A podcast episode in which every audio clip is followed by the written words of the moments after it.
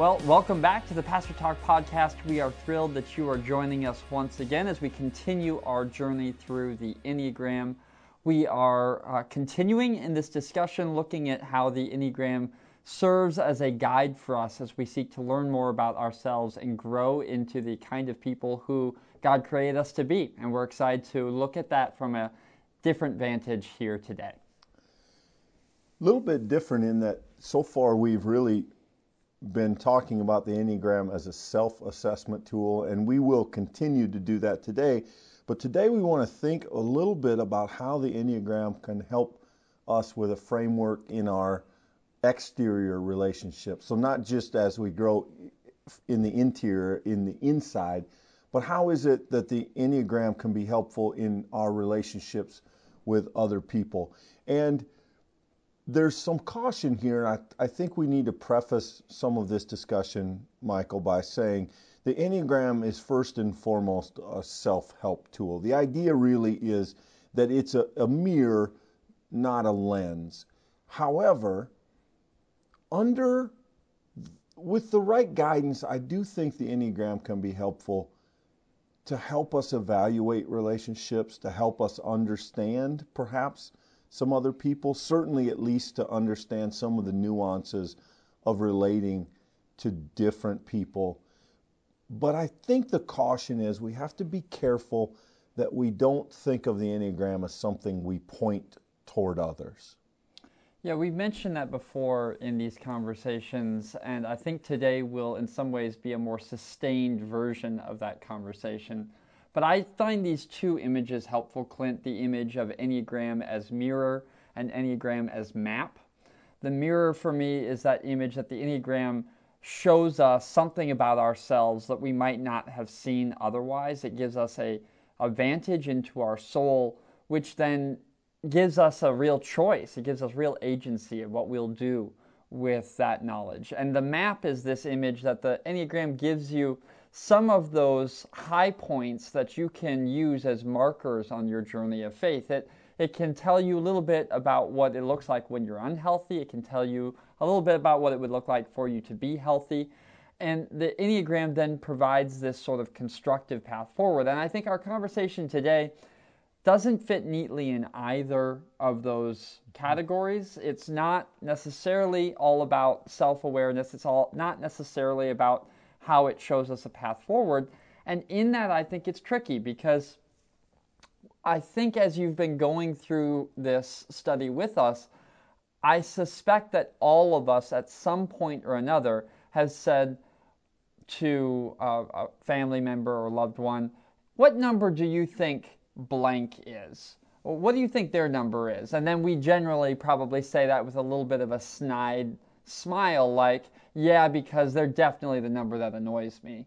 And if that's true, we're, we're going into territory where the Enneagram isn't made to help us.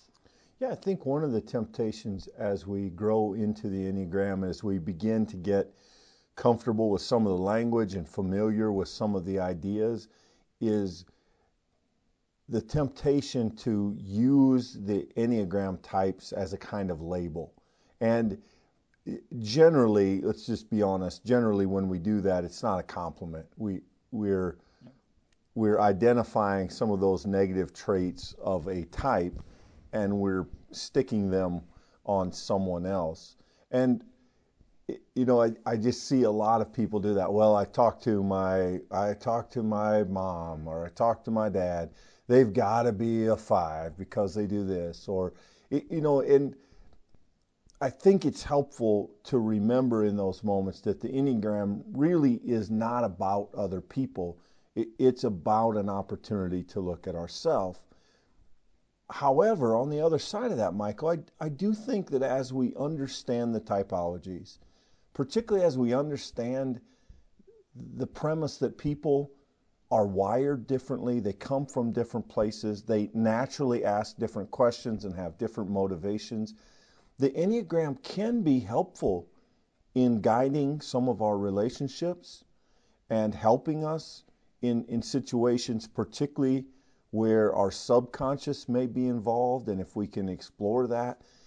But I do think we have to be ca- careful not to use the Enneagram as some, some kind of club, some kind of weapon. Um, it, it is not the, the point is not to pigeonhole people so that we can sort of dismiss them by understanding them. The goal is to ask the questions behind the questions, as we've said all along. And why is it that I really mesh with this person? Or, or why is it that this person and I don't seem to get along? Or why do I find myself so angry in these moments with these people? And I, I think that's where the Enneagram can be pretty helpful. The Enneagram, for sure, has implications for how we relate to others. And we're going to get into that later in this conversation. Before we get there, though, I do want to say sort of one thing. This maybe is a helpful framework, I hope it is, to sort of evaluate in what context you're using the Enneagram and whether that's a helpful usage or not. And I think this is the question. As I'm looking at this person right now and I'm thinking about them with the Enneagram, am I thinking about them and putting a label on them? Or am I looking at them and is the Enneagram helping me be empathetic with them? Because the history of the Enneagram is that it was used as a tool by spiritual leaders to help identify, to, rather, to help um, different disciples identify their own number and the strengths and weaknesses of it so that they could help them in spiritual direction. They could help them grow in their discipleship. The Enneagram is a great tool if it's a tool rooted in empathy. If you can recognize, oh, you know this person who bugs the daylights out of me. The reason that they bug me is because they do this thing. And you know why they do this thing? Probably because this is the baggage that they carry around. And I know that baggage, I have my own. I know what that feels like. The Enneagram can actually open windows of empathy for us that could break down some walls that maybe have stood the test of time. It, it is possibly an invitation for us to get ourselves in someone else's shoes in a way that we couldn't have before. But to your point, Clint, when we look at someone and say, they've got to be a four because fours annoy the daylights out of me and that person's annoying, now we've not seen them as full people. We've not empathized with who they are and what struggles they are. We're not taking either their sins or their strengths seriously. And in doing that, we're cutting against the Enneagram. And quite frankly, the Enneagram's not going to be helpful anymore. Yeah, I think to whatever extent we would try to use the Enneagram to dismiss people, to label people, to, to judge people, or or categorize people so that we could then move on from them. In other words, in in any moment that we tried to use the Enneagram to bring someone else down and move ourselves up, we would clearly be beyond the bounds of what it offered us. And and at that point, the Enneagram, it, it's not helpful because it's no longer a tool. We're using it as a, as a weapon to use that kind of language. And that's, it's not its intention, it's not its design, and it's certainly not where it offers us an opportunity to grow.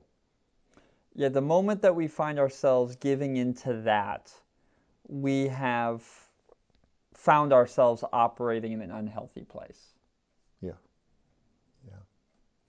But that being said, and, and to your point, Clint, the Enneagram does serve as a tool that can be useful as we think about our relationships with those closest to us and those who we work with most often. And so let's take a look a little bit at how that works out. Yeah, so I think everybody has had this experience, right? You you meet somebody, you don't know them well, you've been around them a fairly short time, and almost immediately you either find yourself kind of drawn to them thinking, I, I really like this person. There's a sense of admiration, of connection. Or on the other hand, almost instantly you find yourself thinking, boy, I, this person rubs me the wrong way. I, I don't, we're not going to be friends. This isn't, uh, this isn't a good fit.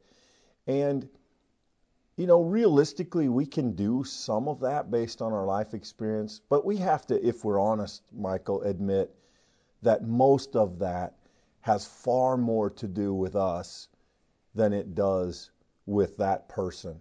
In in psychology, that's called transference. When I take my prior experiences and I presume that I can know something about someone because of who they remind me of or because I think I've known, you know, people quote like them before. And transference psychologically speaking is almost always a barrier to real actual relationship.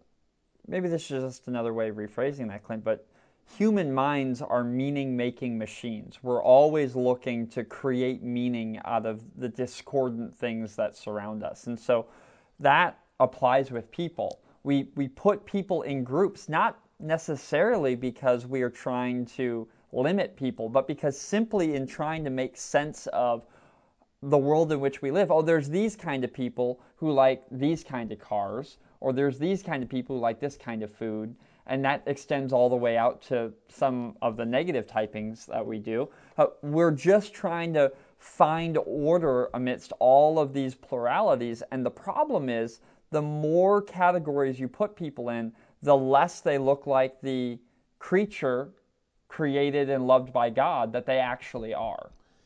Yeah, and the danger is that you don't really know them at all. You know your projection of them. And we all do this. And if you want an example of it, just think of a name that you wouldn't want your child or grandchild to have. We, we all have, if, if you've ever gone through that experience of trying to name a child, inevitably it comes up that your spouse or somebody says, What about the name Kim? And you say, No, I had a Kim. I knew a Kim that was a student or a Kim that was in middle school with me who teased me.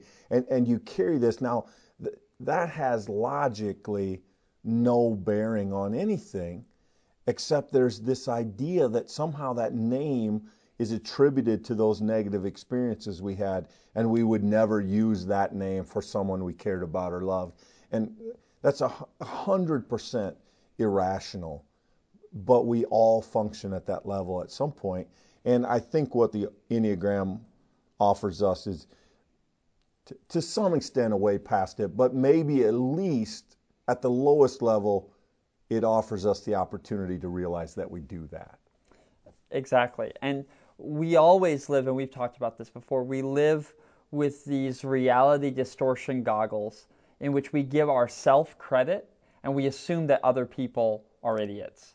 And fundamentally, we have to humbly come to the Enneagram to recognize that we're all at different stages of the journey. And that's why I like the Enneagram, Clint, is that the Enneagram never lets you put someone in a solid, fast, stone base foundation. The Enneagram is going to demand that you recognize that everybody's in a fluid journey. They might be healthy right now, they might be unhealthy right now, but we're all going in this larger trajectory. We have a larger arc to our lives. And because of that, I think it's if we're willing to come to the Enneagram honestly and humbly, it invites us then to see people where they're at on their arc right now. In other words, they're, they're not just someone who's made poor choices or someone who's annoyed you or somebody whose personality conflicts with yours. They're someone who continues to have agency in their life. They're someone who God continues to love. And so we're called then to find ways to empathetically connect with them. Yeah, and let's start off, Michael, in the, in the big picture. If you'll remember back a while ago in our conversation about the Enneagram, we've talked about the the triads, the the heart, the gut, and the mind.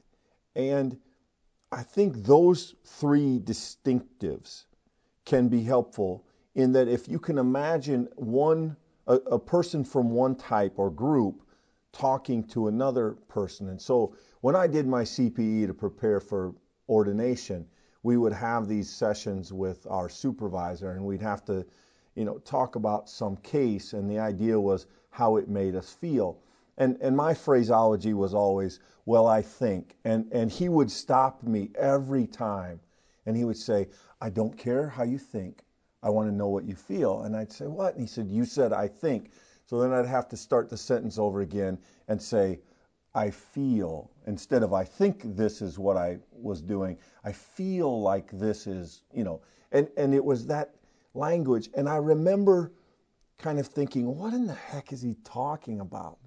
But, but if you think that through, you, you can see how that where you start from, the heart, the mind, or the gut, can have a big impact. If, if you have a five talking to an eight, the, the five is saying, I, have I've done all the research and I think, and they, they mean that. I, I make decisions from the extension of my thoughts, and I think this is what we should do. And you have the, the eight saying, or the nine, the one, you, you have the gut person saying, No, my instincts tell me that yes, all the data says this, but we should go. Those people aren't going to make sense to each other, at least not initially. They, are coming from different places. And then you throw the heart person who, in who just says, well, I just, I just worry about how people are going to feel if we do that. And, and they, it, it is helpful, I think, to understand that people come from radically different places before the evaluation even starts, before the thing that you're trying to figure out or decide or, or solve. Long before then, people are getting to that conclusion from a very different starting point. And, and we can easily miss one another in the assumption that everyone sees it the way that I do. Right, and that's also an opportunity.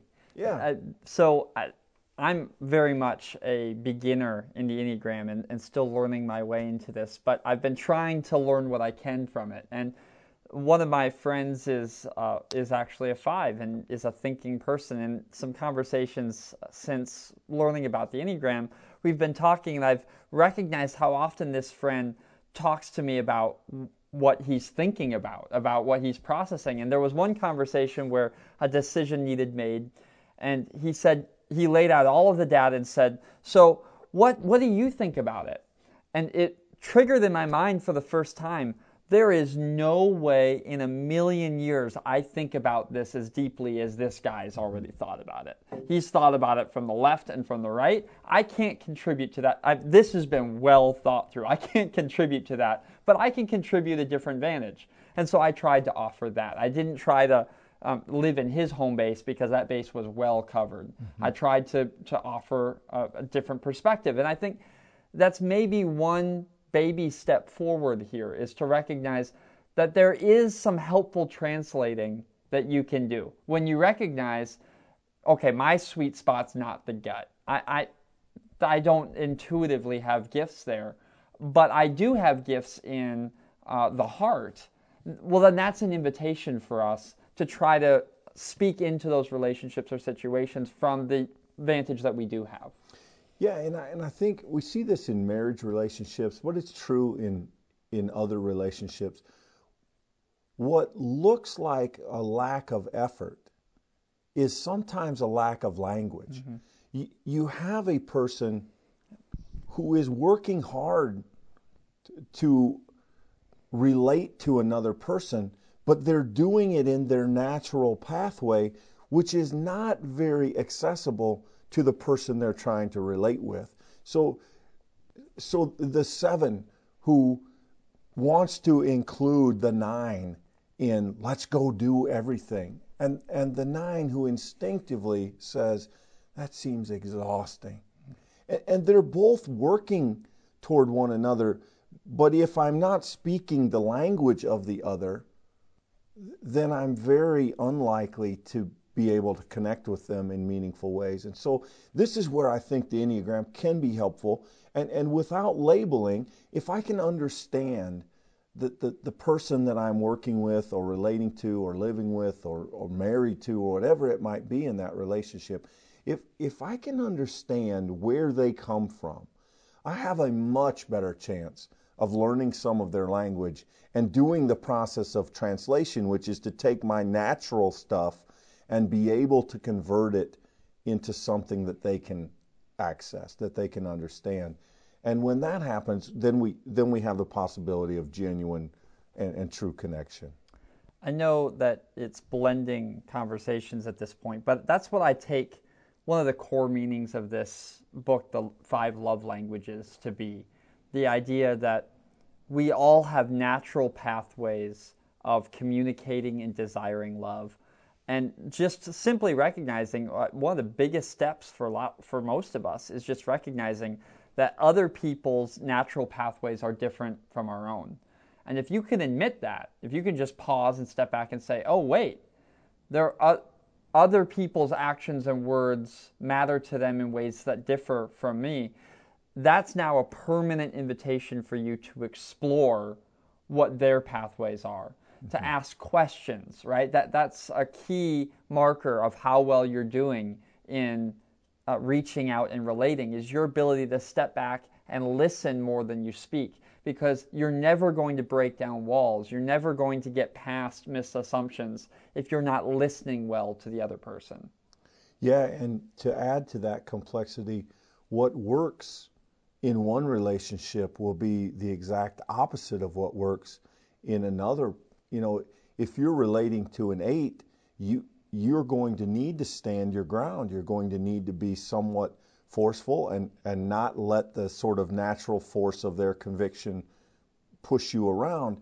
If you try that with a two, you're very likely to stomp them and, and leave them feeling wounded or, or hurt by that approach. And so, uh, from a leadership perspective or a management perspective, it, it is, I think, helpful to begin to realize that there's more to relationship than just me being me and, and you being you. There is this dynamic of learning how to best communicate with you, which may be different than the best way to communicate with someone else. And um, that that sounds manipulative, and or it could be taken, I guess, as manipulative. But I think at its best, it's just an understanding for the complexity that is every single human person. And uh, a map, to use your language, of how we might best navigate those differences to, to find common ground. Where I think the imagery matters here is I think there's a significant difference between a map and a tool. A tool is something you use to effect change that you want on a thing. And, and so to think of the Enneagram as a tool, I think is destructive to what the Enneagram is intended to be. It's not a tool that we use on people. And I, an example I give of that is when I was going to seminary, I was taking a pastoral care class, and in that class, they taught several uh, listening tools, several questioning tools, several uh, emotional tools, you know, how's your breathing, that kind of thing. And I remember uh, that entire semester, I didn't intend to, but I turned my wife into a laboratory. I mean, I came home and was trying all of these questions and listening skills. And I'll tell you this wives see through that in a snap. So, uh, my I can't tell you how many times uh, Rochelle told me throughout the course of that semester, stop experimenting on me and listen for heaven's sakes. And that's that's me taking these things and using them as a tool on her instead of me honestly, authentically seeking to know and be with her. And the difference mm-hmm. between that is is thin and yet it's also huge. I'm, so I think the the image of map is more helpful for me in the sense that it gives you a broad lay of the land but yet you have to respect the map. You have to respect that, okay, we can't, we're not going to be able to pass over that river right there. We're going to have to go down here because we just have to respect the lay of the land. That there's, there's something inherent in recognizing that the other is a person and that our only way to really relate to them is to honor that, is to, once again, that we're to empathize with them. The moment that you start using the Enneagram to affect some desired end, something that you would like. I think now you're you're in a really uncomfortable and stretching place for what the Enneagram is intended to be. Yeah, and I find the challenge of that, Michael, that it speaks to both sides of a relationship. You know, in other words, it is about understanding where the other person comes from and who they are, and understanding that that may be different from the things you bring. But behind that, there is uh, in, in some ways, even the more difficult task of acknowledging your own tendencies that get in the way. You know, the, the one's tendency to be judgmental because they strive for perfection. If a one can claim that and say, you know, I know this about myself, that I judge others harshly because I judge myself so harshly. If, if a one can acknowledge that on the front end, they free themselves up. They can at least, um, they can release themselves from it to some extent by naming it, by claiming it.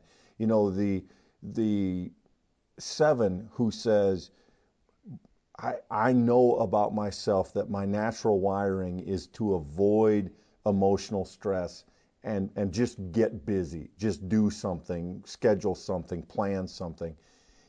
If, if we are able to, in theological language, confess that part of our brokenness, then we are much better able to manage it and, and hopefully keep it out of the way as we move into relationships with other people. So, so not only is the Enneagram a tool to help understand others, I, I think again it's a wonderful opportunity. I won't use the word tool um, to manage some of the tendencies that we all bring that get in the way? I think we're integrating some themes from other conversations here, Clint. And one of those themes we talked about how the Enneagram can free you. It can give you agency once you understand these things about yourself. I think a very practical way that's been lived out in my own relationships is I have laughed at myself in a healthy way more in the last three months than I've ever laughed because I can see myself doing a thing. I sort of get start spinning up and working up. I'm like, oh, Michael, here you go again, and it it's not self-deprecating. I, I I'm able to laugh and say, yeah, look at me, I'm doing my thing, I'm doing it. I'm I'm getting worked up, and here it is, and this is why, and that is freeing actually because it gives you agency to say, okay, I know if if you're a uh, let's say that you're a six and you find yourself just welling with anxiety and you say, hey, you know what? I think we're going to be fine.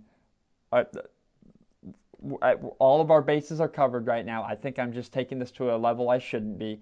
That actually can enable you to be vulnerable and connect in a relationship instead of getting snippy with someone or instead of getting all tense and on edge. You can sort of laugh at what you're experiencing and you can move on.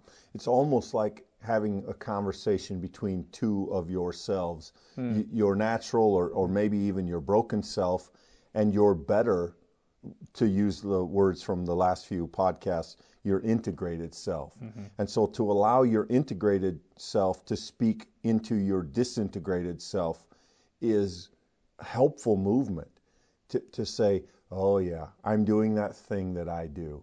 I'm I'm some I've convinced myself that someone's mad at me because they didn't see me when they drove mm-hmm. by and didn't wave at me. And now by the time I have I've gotten home, I've spun up this whole thing about two weeks ago in the grocery store. Maybe I didn't I wasn't nice to you know and, and oh yeah, I know that I do that and I'm sure things are fine. And, and to be able to begin those broader conversations that take us outside of our instincts. You know, this is really in theological language again what we would call sanctification mm-hmm. the, the process of becoming holy or I, I think in this context we could substitute the word whole the, the process of becoming a whole person a, a, a faith filled person. And i think those internal conversations can be extremely helpful. Completely agree. And i think another aspect of that may be looking at the Enneagram as a diagnostic frame. In other words, relationally, and, and maybe there's not a more difficult time for people than the present moment. We've nearly been in social distancing and quarantine now for close to a, a full month. And as we recognize the social stresses of that, both the missing people and having enough of the people that we've been stuck with, I think we find ourselves reaching some boiling points and maybe we blow up. And for some of us, that may be blowing up in anger. For some of us, that may be uh, going silent and starting to push people out. Uh, there's lots of self deprecating, self even harm um, in both significant and insignificant or smaller ways that that can happen. And I think what the Enneagram offers us in those relational spaces is why did I just lose it with that person? Why, why did I uh, rash out with those words or why did I lash out in anger in that way? It, it can start giving you some tools to, to see where to start working on you because you are a critical component of us. Mm-hmm. Um, the only way to grow relationally is to recognize and take responsibility for your part. And I don't know what your experience has been, but generally when it comes to counseling relationships, one of the greatest struggles early on is to help both parties recognize that they have to take ownership for their part in the equation yeah. because we can never fix the other person. We can only work on our internal things. And I think people underestimate how big of a difference that makes. Yeah, I, I think we're often tempted to define mutual problems as individual problems or relationship problems. The idea that I'm fine, so all of the fault must be on the other side of the fence. And realistically, rationally, we know that isn't true. In other words, we know logically that if I think that, that's arrogance at the highest level. There's no way that I can really believe that I don't have any issues. Th- that would be absurd. That would be idolatry. That would be uh, uh, well. There's, I mean, there's no end to the things you could call that. That that's ludicrous. But in the relationships, we often function that way. You know, well, I don't know what her problem is. I don't know what his problem is, or you know, they always do. And, and so again, that move toward mutuality and owning the things that are mine to own. Yes, I contributed to that, or you know, I, I did that, or or I didn't handle that well. Those things uh, can certainly be an opportunity for growth. Michael, let's talk practically for a minute. Um, in terms of just Enneagram pairings, and this won't be comprehensive if you're if you're listening to this. We we not nor should we in a position to go through and say this this type should you know hang out with this type. But there are some mm-hmm. there are some pairings that make sense, and there are probably some pairings that are difficult. And so if if you're relating, if you're of a let's say you're an eight and you're trying to relate seriously with another eight, that's mm-hmm. that's a relationship fraught with some opportunities for mm-hmm. conflict, right? Because you you have two people whose tendency is to bow up, to not back down. That's going to be that's likely to be a tense relationship if if both parties aren't pretty aware of their their natural tendencies. Yeah, I think that's true for every number that is multiplying. If you have two eights, that's the same for two fives, two threes, two nines. Uh, in the case of the eights, you might see that uh, creating a kind of friction or tension. But I give you another example. Let's think of a five, uh, someone who's more heady and in that sort of personal space. Let's say that two fives are together and they're a couple. The the temptation for them isn't going to be to get after each other, Clint. The temptation for them is going to be to shut out the entire world. They've mm-hmm. got their people, they've got some stasis, they all got their books and their bookshelves, and their temptation is going to be magnified to keep everybody out. That's the same with threes. They're going to keep striving until both of them reach the upper echelons of whatever they think success is. That's true for your ones who are going to try to create perfect worlds and have to try and navigate when those perfects aren't the same. So whenever you've got someone who's living in the same vantage as you, it's going to create unique challenges. Yeah, particularly if you're not in, in healthy spaces within your type. And realistically, we're always better off to be in relationship with anybody healthy. It, it wouldn't matter what type they're in. Yeah. And we are less well off being in relationship with anyone unhealthy. And, and largely that wouldn't matter. Now, but then there are some pairings within the Enneagram that probably make sense, right? The the the nine might benefit from hanging out with the seven, the, the nine who has a certain reluctance to mm-hmm. be real active or engage, could be very much drawn to the, the seven, the, the vibrant person, the active person. You know, the seven would have to be cautious in that because nines avoid like sevens do, but in a different direction. But but a, that that could be the kind of relationship that might be beneficial. Um, there are probably probably others in that regard. You know, the um, sixes would have a way of, say, balancing out the kind of unchecked optimism of, of again, say, a seven potentially, or um, you know, whereas a six and, and a four, who both have a sort of negative lens, they'd have to be careful not to spin each other farther down that path. Yeah, if you remember the integration conversations, those lines of going to healthy, generally the the number that your number goes to the healthy space is a marker of a good relational opportunity, simply because that person already represents in their nature a thing that you are living into.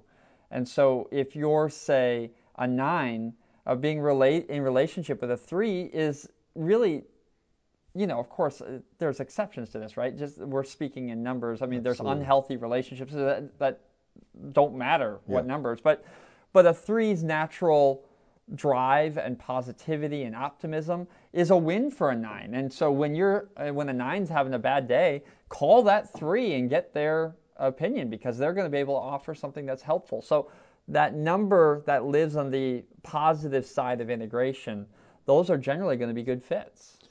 Yeah, and I, I do think the caution we have to exercise, perhaps there, Michael, is we have to understand that that whatever our integration is, w- what healthy looks like for us mm-hmm. may not be healthy. So, in other words, the, the one can't simply assume that all the sevens are healthy because that's where they go when they're healthy. The, the sevens are using those exact same traits that the one uses to be healthy as unhealthy traits. Mm-hmm. The, the nine and the three, the, the nine could just say, Well, I just need to do three things. And then all the threes must already be good because they already do three things. No, the threes do three things because they're not healthy. Mm-hmm.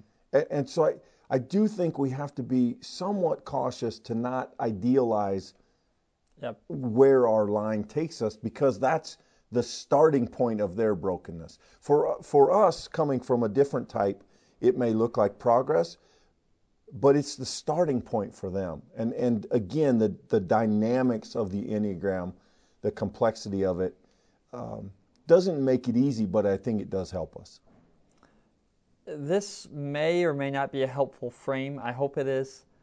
The Enneagram offers you a way of conceiving and understanding the natural dance of life and relationships. Uh, that you use the word dynamic. This we are always as humans in motion, both healthy and unhealthy, both in the uh, from the past to the future. We're living in these arcs. We're relating to other people, and fundamentally, I, I do think the Enneagram also teaches us in the other direction that one needs to be careful, right? When you are a nine and you're going in an unhealthy place, it may not be helpful at, for you at all to be reaching out to your four friend who's in an unhealthy place. Mm-hmm. That's not going to be good.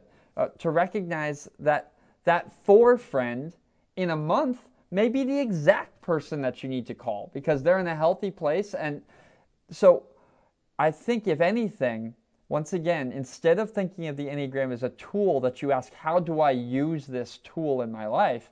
You recognize that the Enneagram is showing you a beautiful and complex mosaic of life. And it, on some level, explains why we get it wrong so often. Mm-hmm. Yeah, when you when you do orienteering, there's this process by which even if you have a map and compass, it has to be oriented so that you can understand where you are on the map. In other words, having the map with no understanding of where you are on it is not very helpful because you have no sense of where to go. You you may know the destination you want, but without the starting point, you're not going to be able to accurately plan a path. And there again, I think the Enneagram offers us some opportunity to locate ourselves. Where am I and where do I want to go? And, and what does the path there look like? And how do I bring my best self to others? Because if I can do that, then I encourage them in, in some small way to become their best selves as well as we as we meet in this middle space of wholeness and of relationship. I read a fascinating article recently. It was uh, written as a tribute to a, a, a, married couple. They've been married, they're both in their 70s, been married a long time. And the article was by a younger couple who admired their marriage. And so the husband and wife, the younger husband and wife, decided that independently they were going to ask the older husband and wife the secret. And so the husband asked the husband, the wife asked the wife. They came back to compare answers, and they were a little surprised to learn that both of the older couple had given the exact same answer. And the answer was this you have to remain vulnerable. Mm. And th- that is a wise word because vulnerable means I'm open to hear the truth. I admit that I have weaknesses. I'm willing to see them. I'm willing to work on them. I'm willing to hear some of the difficult things that I'd rather not hear. V- vulnerable means open, right? Unprotected. Mm-hmm. I, am going to let down the fence that I build in whatever type is the way that whatever my type is builds it. And I'm going to allow a different truth than my own to come in and speak to me. And that's a that's a pretty good image. I'm really grateful that you bring our attention to this idea of the wholeness in the center, and I think that's a fitting sort of summary of this conversation. Is the fact that we have to recognize the danger when we sit down and talk about strengths and weaknesses and what the Enneagram has to teach us about relationships. That the Enneagram has no interest in saying, well, this number is paired with this number, and that is not going to make it in the real world, and so you guys should just throw in the towel. If you're in a relationally difficult spot, if you're in a challenging moment, the Enneagram is never going to say incompatible. Right. The Enneagram is going to say, fundamentally, we're all trying to move to the center. We're all trying to live into Jesus Christ, who embodies all of these gifts. And so it's absolutely essential that we recognize in this conversation that in the same way that your moving target and, and your life will in so many ways be defined by your willingness to be vulnerable, that is the same for the people who we're closest to in our relationships. And we need to extend. Uh, how many times did Jesus uh, tell his disciples to forgive? Right? Uh, we, there's no limit to the extent to which God seeks to give us grace. And as we are all working our way towards the center, we would be wise to extend that grace to ourselves and others. Yeah, and I, I think, again, where the Enneagram helps is to understand that vulnerability to me may manifest itself in a different way than vulnerability does for you.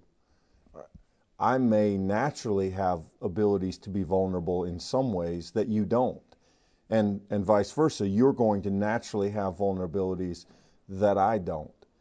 And when I can start there, when I can understand that my best self lives on the other side of dealing with the hardest things that the, the things that are hardest for me to deal with then then I I'm ready to take that journey and at that point incorporating other people relating to other people becomes a tremendous blessing and I can then understand how to bring my best to others in the hopes of unlocking their best as well.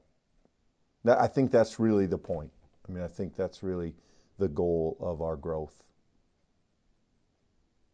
Well, friends, we hope there's something in there for you to think about, something for you um, to to use as you process all this Enneagram stuff. We appreciate you joining us for the conversation. As always, comments, questions, email them, post them. Uh, we would love to have more conversation. We wish we were doing this with the ability to have discussion, but uh, we hope that there's something in this that will keep you thinking and interested in the Enneagram a little longer as we continue to try and unpack it. Thanks again for joining us, and we look forward to seeing you on the next episode of the Pastor Talk podcast. See ya. Take care.